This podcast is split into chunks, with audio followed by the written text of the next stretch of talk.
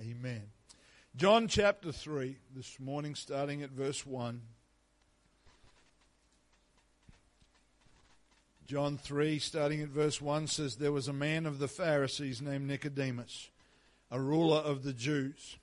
The same came to Jesus by night and said unto him, Rabbi, or master, or teacher, we know that thou art a teacher come from God, for no man can do these miracles that thou doest, except God be with him. Jesus answered and said unto him, Verily, verily, or truly, truly, I say unto thee, except a man be born again, he cannot see the kingdom of God. Nicodemus saith unto him, How can a man be born when he is old? Can he enter the second time into his mother's womb and be born? And Jesus answered, Truly, truly, I say unto thee, except a man be born of water and of the Spirit, he cannot enter into the kingdom of God. That which is born of the flesh is flesh, and that which is born of the Spirit is spirit. Marvel not that I said unto thee, You must be born again. The wind bloweth where it listeth, and thou hearest the sound thereof, but canst or cannot tell whence it cometh, or what's its source, and how it operates, and where it goes. So is everyone that is born of the Spirit. Amen. Want to preach a very simple message this morning, simply titled, Have You Received the Holy Ghost Since You Believed? Amen. Let's pray. Father, we love you. We feel your anointing in this place. Lord, as we've worshiped you, your spirit has been moving upon us and in us and through us, Lord, and you have a plan for us today, Lord God. It is your will, Lord, that we would be vessels full of your spirit. And so, Lord, as we preach your word today, Lord, may faith be stirred. May it be ignited. May it be kindled, Lord Jesus. We pray that we would allow you to do that which you do, Lord Jesus. Anoint me I pray in Jesus' name. Amen. Amen. Scriptures teach us that we are body, soul, and spirit. We are not simply physical creatures. Contrary to a lot of modern opinion, we are not animals. Even though there may be some biological similarities between us and the animal kingdom, mankind is created in the image of God. And all of the wonder of creation, in all of God's magnificent demonstration of his power and his creativity, only man was breathed into by God, became a living soul, became a being which had spiritual life. And if you are any student of the Word of God, you know that sin broke that connection. It caused spiritual death to be our default setting. It left us in a place where that original design for relationship between God and man was nothing like it was meant to be.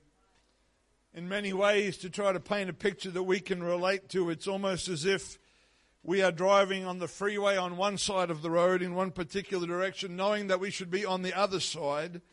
We know that we're going the wrong way, but it doesn't seem as though there's an avenue whereby we can cross over to the right side of the road and go in the right direction. If you've ever been, particularly in a place that you're not familiar with and you're on a freeway and you suddenly realize, I'm going the wrong way.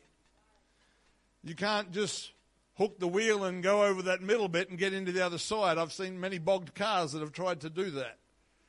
But there is usually a barrier. There are things that prevent us from being able to just drive across, and we are somehow parallel, but we are going in opposite directions. When Jesus met discreetly with Nicodemus, Nicodemus was a Pharisee that acknowledged that Jesus had in fact come from God and that God was with him. He was sort of there, but he hadn't gone all the way yet because there were miracles that were happening at the hands of Jesus. And Nicodemus was honest enough to admit that this was without a doubt supernatural, that God was involved. He wasn't using deception, it wasn't smoke and mirrors or fancy tricks of illusion, but the miraculous power of God was being demonstrated through the ministry of Jesus Christ. And Nicodemus realized that it would be foolish to deny that. We are often critical in hindsight of Nicodemus because he met with Jesus after dark, possibly because he was concerned for his own reputation. We're often critical as well because he seemed to struggle to accept who Jesus was and what he was saying. But I believe that there was enough faith stirring in Nicodemus that Jesus got straight to the point and he said, You must be born again. And this was the first time that Jesus, or anyone else for that matter, had ever used that expression. It's thrown around a lot throughout church history, but this was the first time, and it was a challenging concept to this highly educated religious scholar. And he asked the question, How can these things be? As he tried to grasp what Jesus was saying. So the Lord began to push him a little further, even reaching back to an example of Moses from the Old Testament, something that Nicodemus was very clearly familiar with, and he connected what happened when Moses lifted up the serpent in the wilderness with what was happening in the New Testament. And there's not a whole lot of detail in the New Testament about Nicodemus, but the last time that we hear about him in the Gospels, he is helping Joseph of Arimathea prepare the body of the Lord for burial. And uh, it, the one who first came to Jesus under the cover of darkness is now willing to be connected with Christ's death publicly, even though he still had so many things he was yet to understand. So many things that he couldn't work out in his own mind. And I want to tell somebody this morning you're never going to work God out in your own mind. He wants us to know Him. He wants us to understand His Word. He wants us to rightly divide His Word, but to suggest that we can contain a complete and total knowledge of God is, is really offensive. It's as, it's as rude as to suggest that you can go down to the ocean with a bucket and say, I have all of the ocean in my bucket. It's that level of ignorance. And I have absolutely no Bible whatsoever to support this statement. So you are able to dismiss it as much as you like. It is simply my opinion. But I believe from the glimpses that were given of Nicodemus that somewhere amongst the 120 souls in the upper room on the day of Pentecost, there was an old Pharisee named Nicodemus because the carpenter's son had told him, You must be born again. You must be born again. He had enough faith that he wanted to be involved in honoring the body of this preacher from Nazareth. And in that conversation with Nicodemus, Jesus said in verse 6 of John 3 that which is born of the flesh is flesh, and that which is born of the Spirit is spirit. Our sinful condition is a product of being born after the flesh with a sinful nature. It is a pre existing tendency towards sin that resides within every single one of us and we nod and we say, yes, that's right, but we don't like to think of ourselves as sinners. And, you know, we don't all have the, the, uh, the top 10 hits of sin. We're not all murderers. We're not all bank robbers. We're, we're not all violent criminals or people that have done things that we don't even like to speak about. And so subconsciously, we sort of put ourselves in a slightly less offensive category. But the reality is, in that category are the more dangerous sins of pride and self reliance and of believing that I can take care of this on my own because it does not matter if you were somebody who's a Hall of Fame sinner or you are somebody who the world thinks is a good person. Your need for salvation is just as desperate. And the truth of the matter is, those that think they're not as desperately in need of it are more dangerously deceived than the most wicked of sinners, if you understand how I use that expression. Amen. The things that are born of the Spirit are the opposite of all those things. They are holy. They are pleasing to God. They bring spiritual life. They are the two sides of that freeway. If you will allow me that comparison, they are going in opposite directions. They are separated one from another. And last Sunday morning we ministered about who is Jesus Christ and why does it matter? And it matters because the Bible says that from the very beginning, God had a plan for salvation.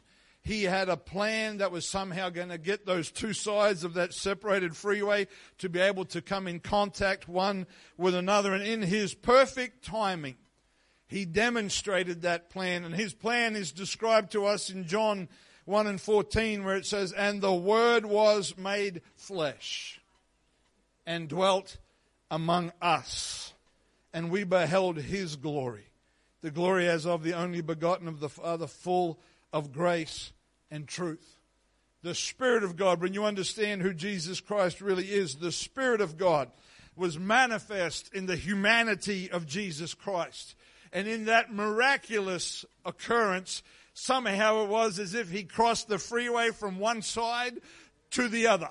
From that which is born of the Spirit, he crossed over to where we are that were born of the flesh. But the difference is, the crazy thing is, he wasn't going the same way. He was going in the opposite way of the traffic in the human lane. He was going against the traffic. And if you've ever been in a freeway where a car's going the wrong way, he caused all kinds of chaos. He turned the world upside down. He interrupted the peak hour traffic, if I can use that example, in such a powerful way that we still feel it today. Amen. I was in Pakistan in 2017, one of the busiest roads I've ever seen in my life, all going in one direction and coming the other way.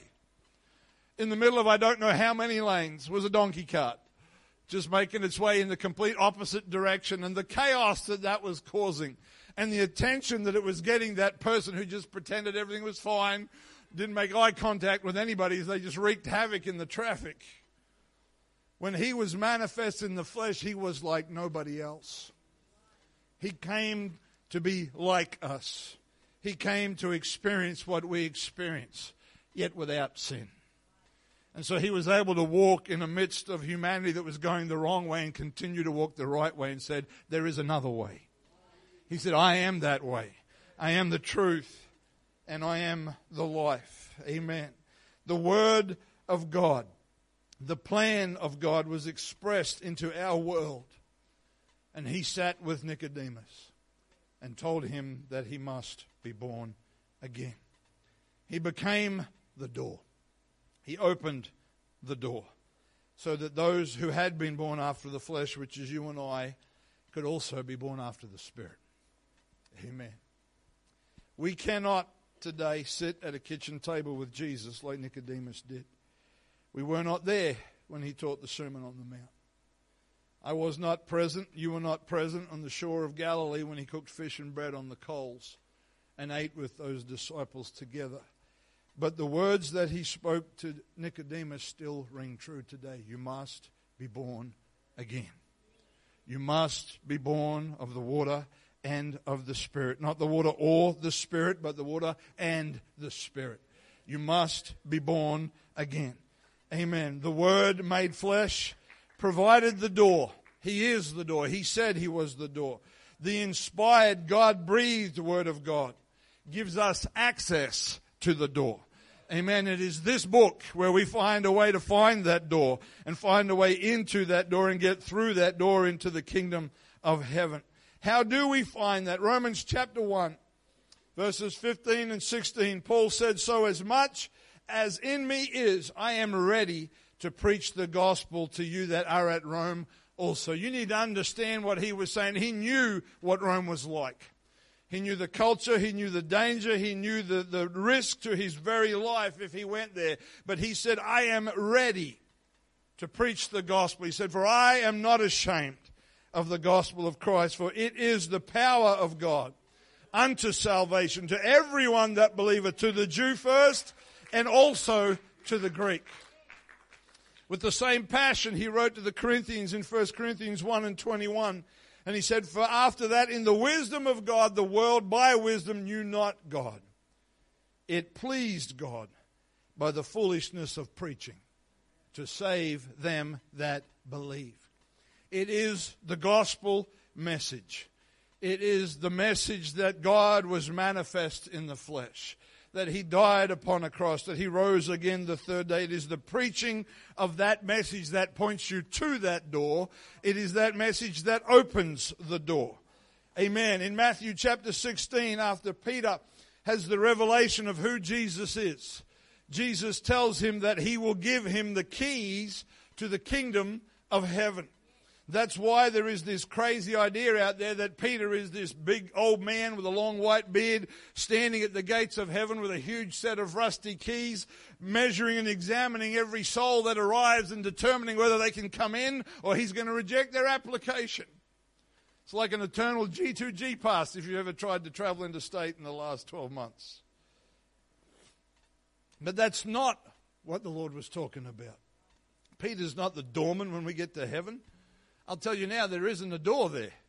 The door's here. We get in here, and when we get there, we're already in heaven.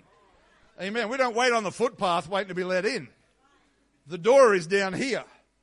The truth is that on the day of Pentecost, when Peter preached to that crowd the gospel message, and they asked him, What must we do? He said, Here are the keys.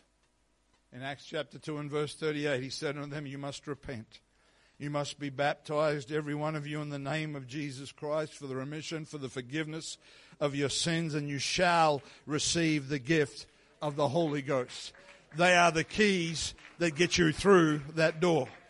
Amen. I like to think, and again, this is, you know, preachers get a bit creative. I like to think that in that crowd, Peter looked across at Nicodemus and said, Water and spirit, bro. Water and spirit. Just like he said back in John 3, water and spirit. Hallelujah. You must be born again of the water and the Spirit. We preached a couple of weeks ago about baptism. And wonderfully, three young ladies were baptized in Jesus' name. And if you've never been baptized in Jesus' name, there is no reason to put that off. You need to be born again of the water. But this morning we're preaching about have you received the Holy Ghost since you believed? Hallelujah. Luke chapter 11, starting at verse 1. I'm going to read a chunk of scripture here. It says, It came to pass that as he was praying in a certain place, when he ceased, one of his disciples said unto him, Lord, teach us to pray as John also taught his disciples. They watched him pray. They said, We want to pray. We need to know how to pray. And he said unto them, He said unto them, When you pray, say, Our Father which art in heaven, Hallowed or holy and powerful and precious and glorious be thy name. Thy kingdom come. Thy will be done as in, as in heaven, so in earth. Give us day by day our daily bread. And forgive us our sins, for we also forgive everyone that is indebted to us. And lead us not into temptation, but deliver us from evil. We normally read this passage from Matthew's Gospel, which is why I'm having trouble not reading it the way Matthew wrote it, because it's worded a little bit differently in Luke's account. But Luke recalls some slightly different things from what Matthew recorded. And that doesn't mean that one's, one's right and one's wrong. It means that the Lord used them to recall different components of the message that he wanted them to share. Because Luke goes on, or Jesus goes on rather in Luke's Gospel in verse 5, and he said unto them, Which of you shall have a friend? And shall go unto him at midnight and say unto him, Friend, lend me three loaves, or give me three loaves. For a friend of mine in his journey is come unto me, and I have nothing to set before him. And he from within shall answer and say, Trouble me not, which is King James for get lost. The door is now shut. My children are with me in bed, and I cannot rise and give thee. And the Lord said, I say unto you, though he will not rise and give him, because he is his friend, yet because of his importunity, he will rise and give him as many as he needeth. And I say unto you, ask, and it shall be given you. Seek, and you shall find. Knock, and it shall be opened unto you. For everyone that asks receives, and he that seeks finds. To him that knocketh it shall be opened. If a son shall ask bread of any of you that is a father, will you give him a stone? Or if he ask a fish, will he for a fish give him a serpent? Or if he shall ask an egg, will he offer him a scorpion? If you then, being evil or being sinful, know how to give good gifts unto your children, how much more shall your heavenly Father give the Holy Spirit to them that ask him?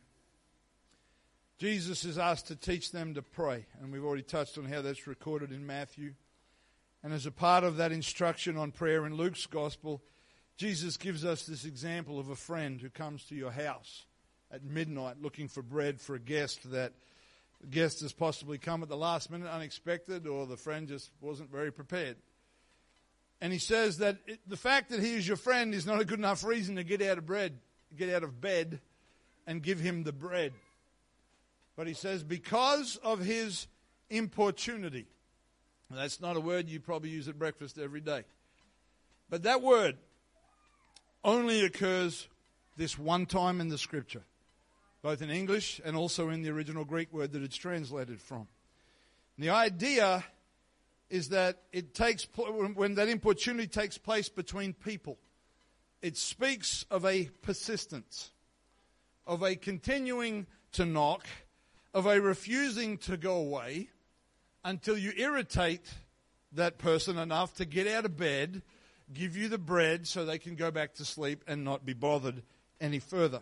Now, we have to be careful we don't misunderstand the principle because the principle here is not that we need to irritate God until finally He says, All right, go away, have it, leave me alone, don't bother me anymore. I'm glad He's not like that.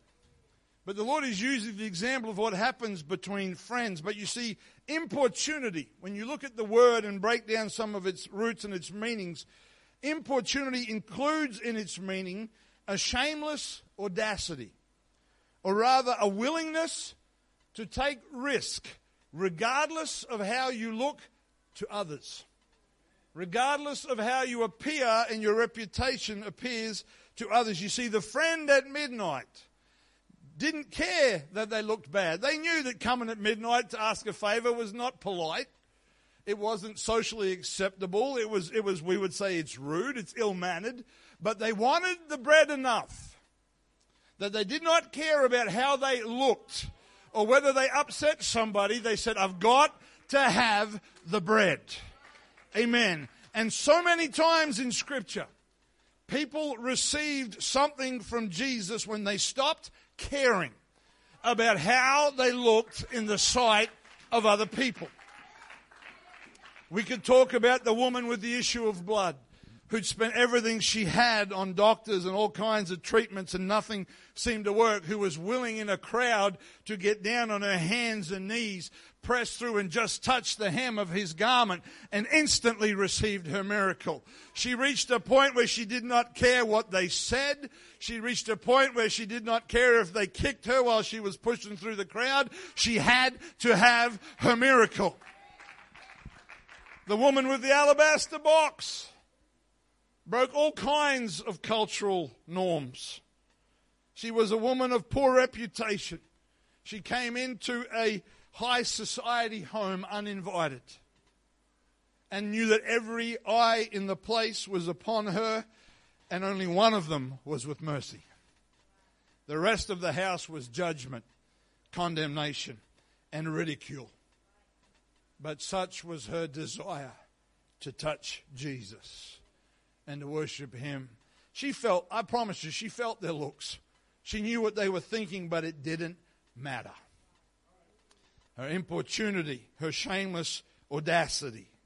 She had to touch him. Blind Bartimaeus, when they tried to silence him, the Bible says he cried out all the more, Jesus, thou son of David, have mercy on me. And Jesus stopped and called him. He cast away his beggar's garment and the Lord opened the blind eyes because he would not be silenced.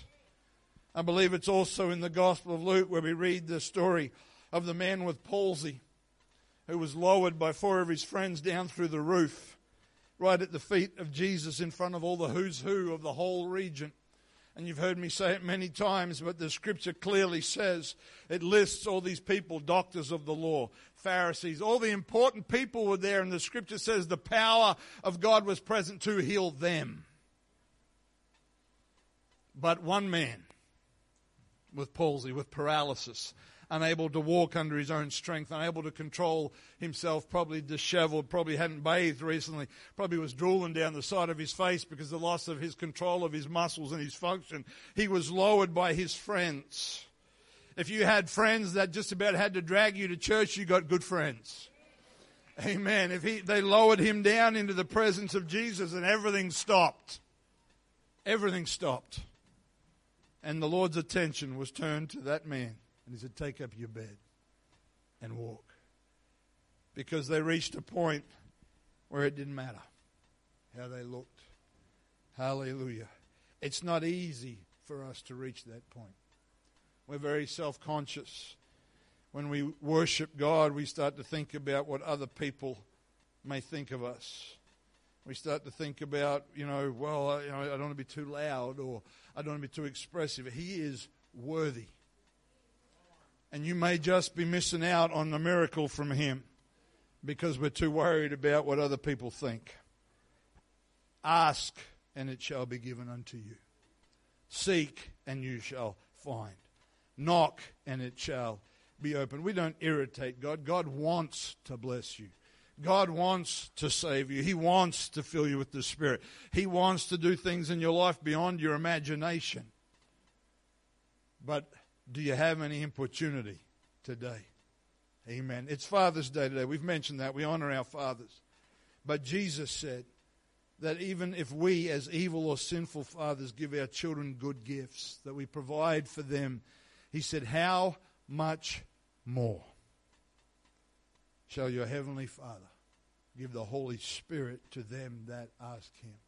Even the very best father in the world. You may think that's you this morning. Ask your family, they'll let you know even the very best father in the world that does all the right things, ticks all the right boxes, how much more shall your heavenly Father give the Holy Spirit to them that ask him?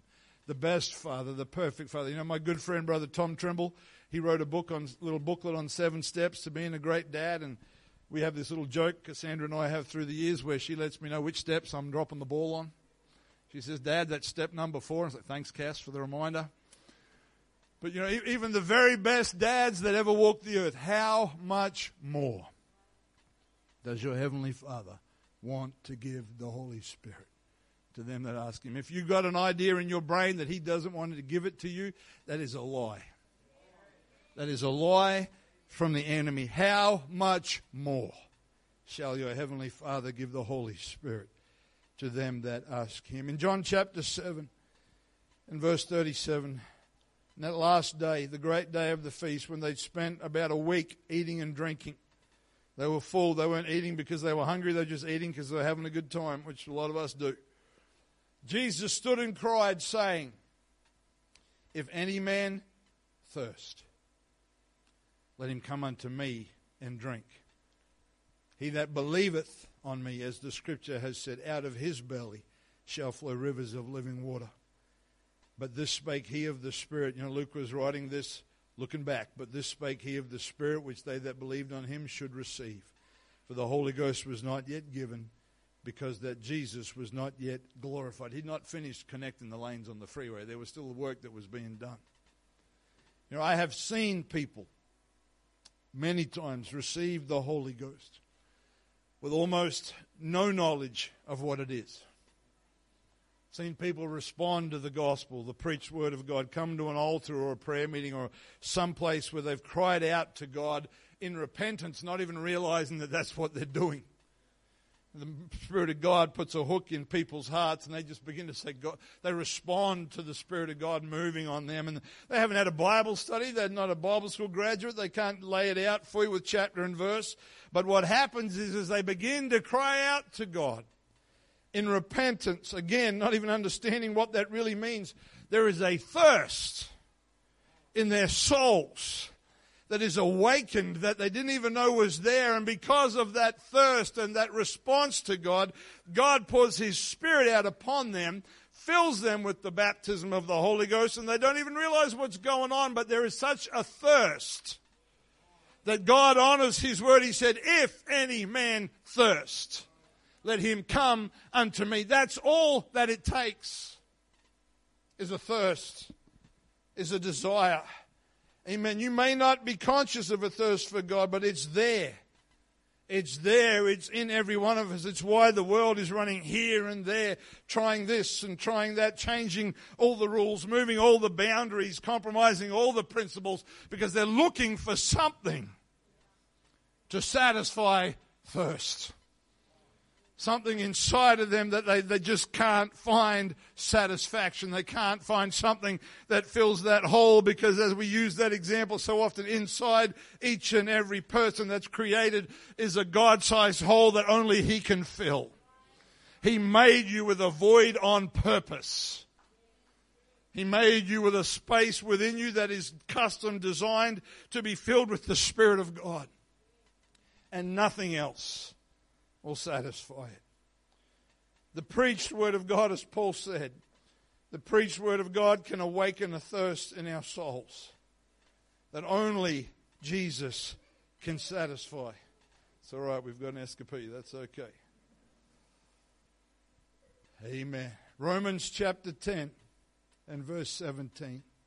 We quote this verse, but we need to really think about what it's saying to us. So then, faith cometh by hearing, and hearing by the word of God.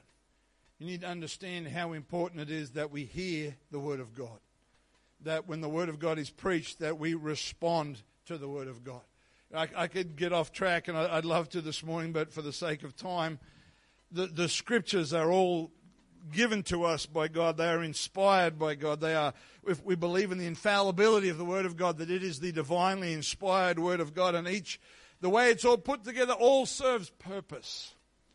Genesis laid a foundation of beginnings. It's not just about creation, but so many principles are found in the book of Genesis that flow right through the entire Word of God.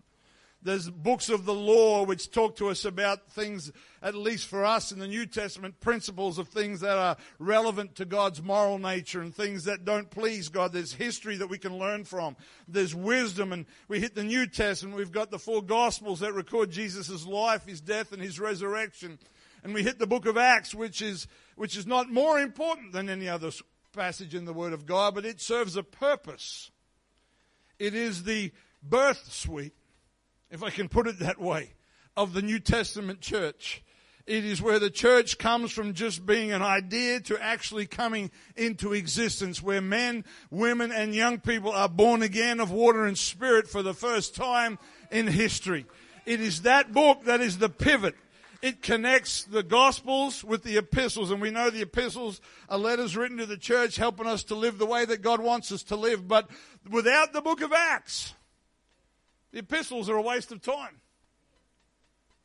Because it's in the book of Acts. And in the book of Acts experience for us that we go from being born of the flesh to being also born of the spirit. It's there that spiritual life is found. It's there that sins are washed away in Jesus' name. That hungry souls, both Jew, Samaritan, and Gentile, are baptized in Jesus' name and filled with the Holy Ghost. And it's so important that when we consider and study salvation, that we look at the book of Acts. And we see the significance. Don't ever underestimate the power of the preaching of the gospel. Because what really hit me during the week, and you may have seen this before, it's not a great revelation, but we, we, in every part of the book of Acts where you see people being born again, where you see people receiving the Holy Ghost, it is always directly connected to the preached word of God. Acts chapter 2 says, And when they heard this, Peter preached them, when they heard this, something happened. Faith began to stir coupled with faith was conviction because there was a need for repentance. But when they heard this, in Acts chapter 8, when Philip's in Samaria, it says that the people with one accord gave heed to the things that Philip spake. They listened to him preach. At the end of chapter 8, when Philip's with the Ethiopian eunuch, he began at the same place and preached unto him Jesus. It's always about Jesus. In Acts chapter 10, when Peter's with Cornelius and his household, it says that while Peter yet spake these words, you read the chapter, it tells us he was talking about this is Jesus. He's the one that died. He rose again. And while he's preaching, faith is stirring. Cornelius' household, they didn't really, they, they knew that Peter was going to tell them something. They had no idea what it was going to be, but thirst began to awaken thirst began to rise, and such was their desire. God could look into that centurion's heart. He didn't know a whole lot of Bible, but there was a thirst in him, and he had faith. And God says, Hang on, Peter. I'm filling some people with the Holy Ghost right now. We're not getting to the end of your message. We're not calling the musicians. Right now, there is faith to receive the baptism of the Holy Ghost.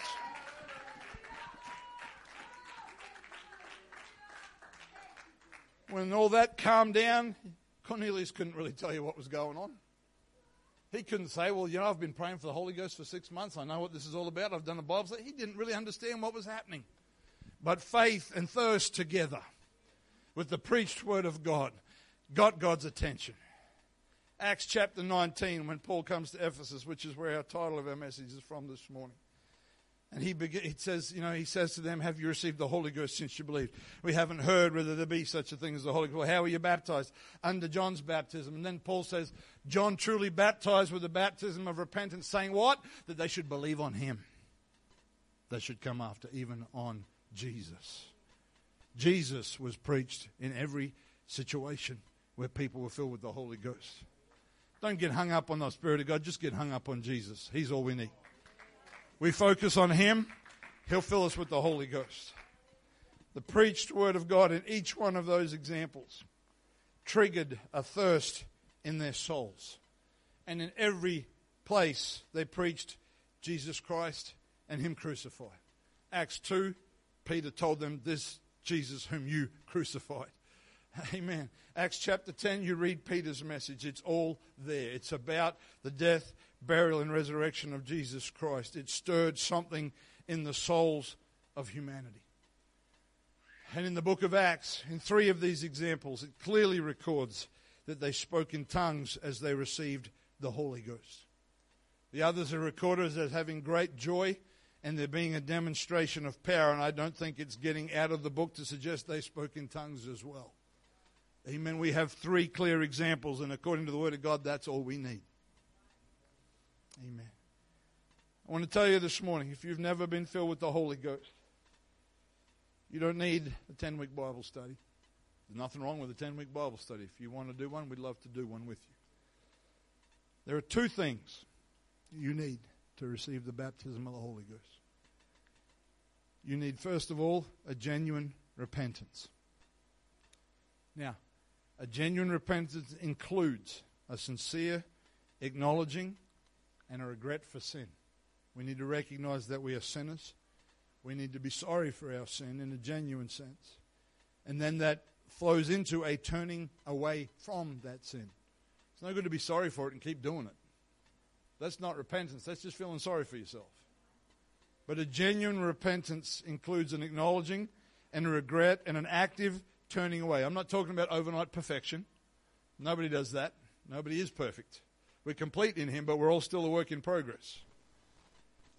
But with that turning away from sin and that walking towards God, it also includes a complete surrender to God in the present. And here is where some people get hung up. We need to surrender, to yield ourselves to God. Because if you acknowledge past sin, but do not surrender yourself to God in the present, you create a stalemate. You create a traffic jam where you're trying to walk away from the past, but you're still trying to control the now. And God is not able to do what God wants to do. You don't want to go back, but as long as you're not surrendered, you'll struggle to go forward.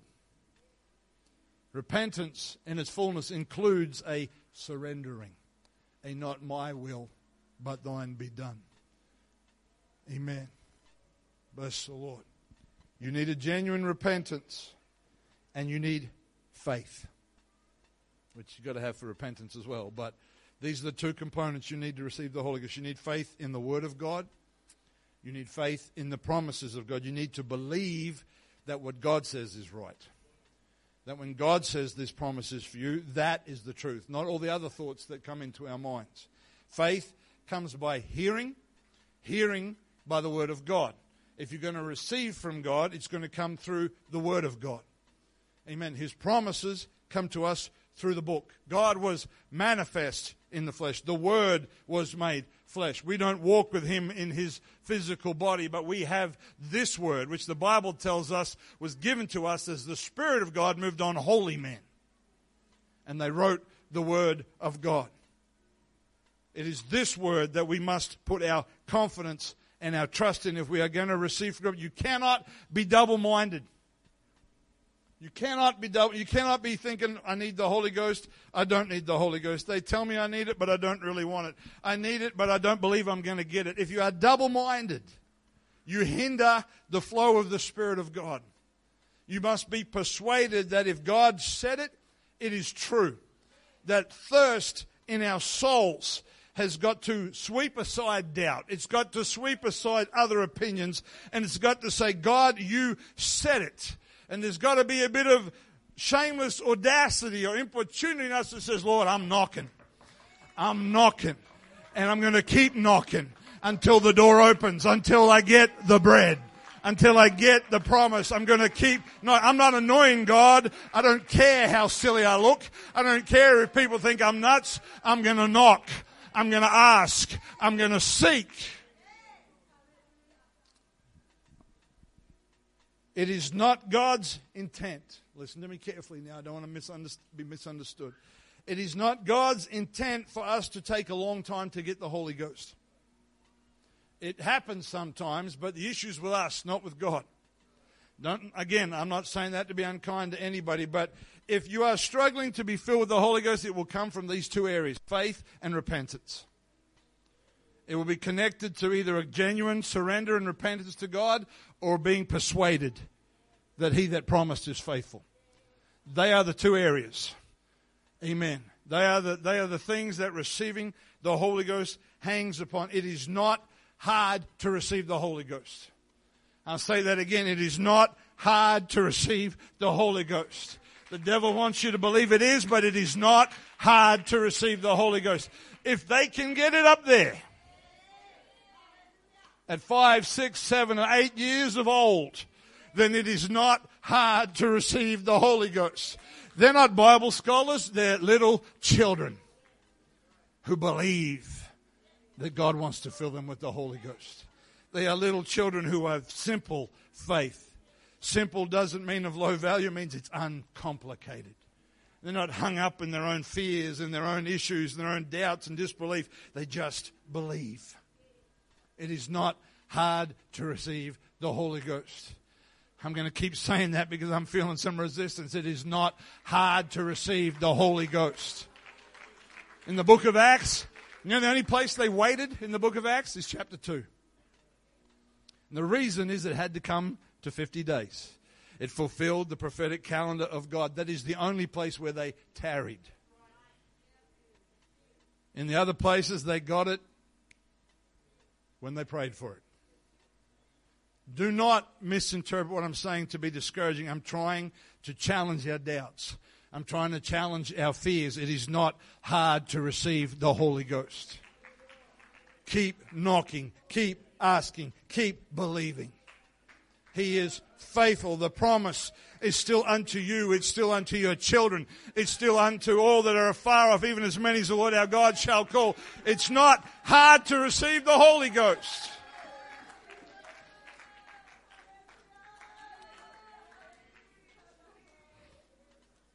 The devil tells, the devil's got every lie that was ever created. He'll tell you it's for other people, it's not for you. God doesn't love you. You're not good enough. You're never going to get it. Why do you keep praying? On and on and on and on. Get those lies and sweep them off the table. It is not hard to receive the Holy Ghost. The Ethiopian eunuch said to Philip, What hinders me? What's stopping me from getting baptized? What did Philip say? Well, there are four forms you have to fill out. There's a four year theological degree that you need to complete. Then you'll be interviewed by a panel, and your, your application will be considered. No, he just said, if you believe with all of your heart. And he said, I believe that Jesus Christ is the Son of God. It is not hard to receive the Holy Ghost. Hallelujah, Jesus. You know what else is interesting? About those people that were filled with the Holy Ghost in the book of Acts? It often says when they spoke with other tongues, it says they magnified God. They magnified God. They spoke in tongues and magnified God. In Acts chapter 2, they said, Are these guys drunk? It's 9 o'clock in the morning. We're hearing them in our own language saying what? The wonderful works of God.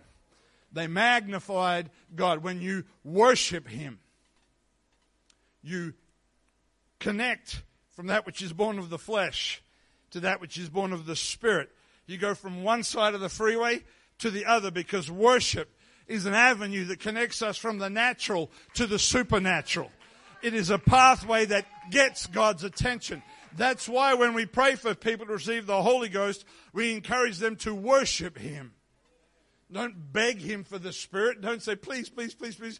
Worship Him and believe in Him and let Him fill you with the Holy Ghost. I would if you would stand with me this morning, if I could have musician, please. Hallelujah. Have you received the Holy Ghost since you believed? Hallelujah. Oh, hallelujah. There is testimony after testimony in this place of receiving the baptism of the Holy Ghost. Different ages, different cultures, different genders, different backgrounds, different stories. Everybody's story is unique, but everybody's experience is the same.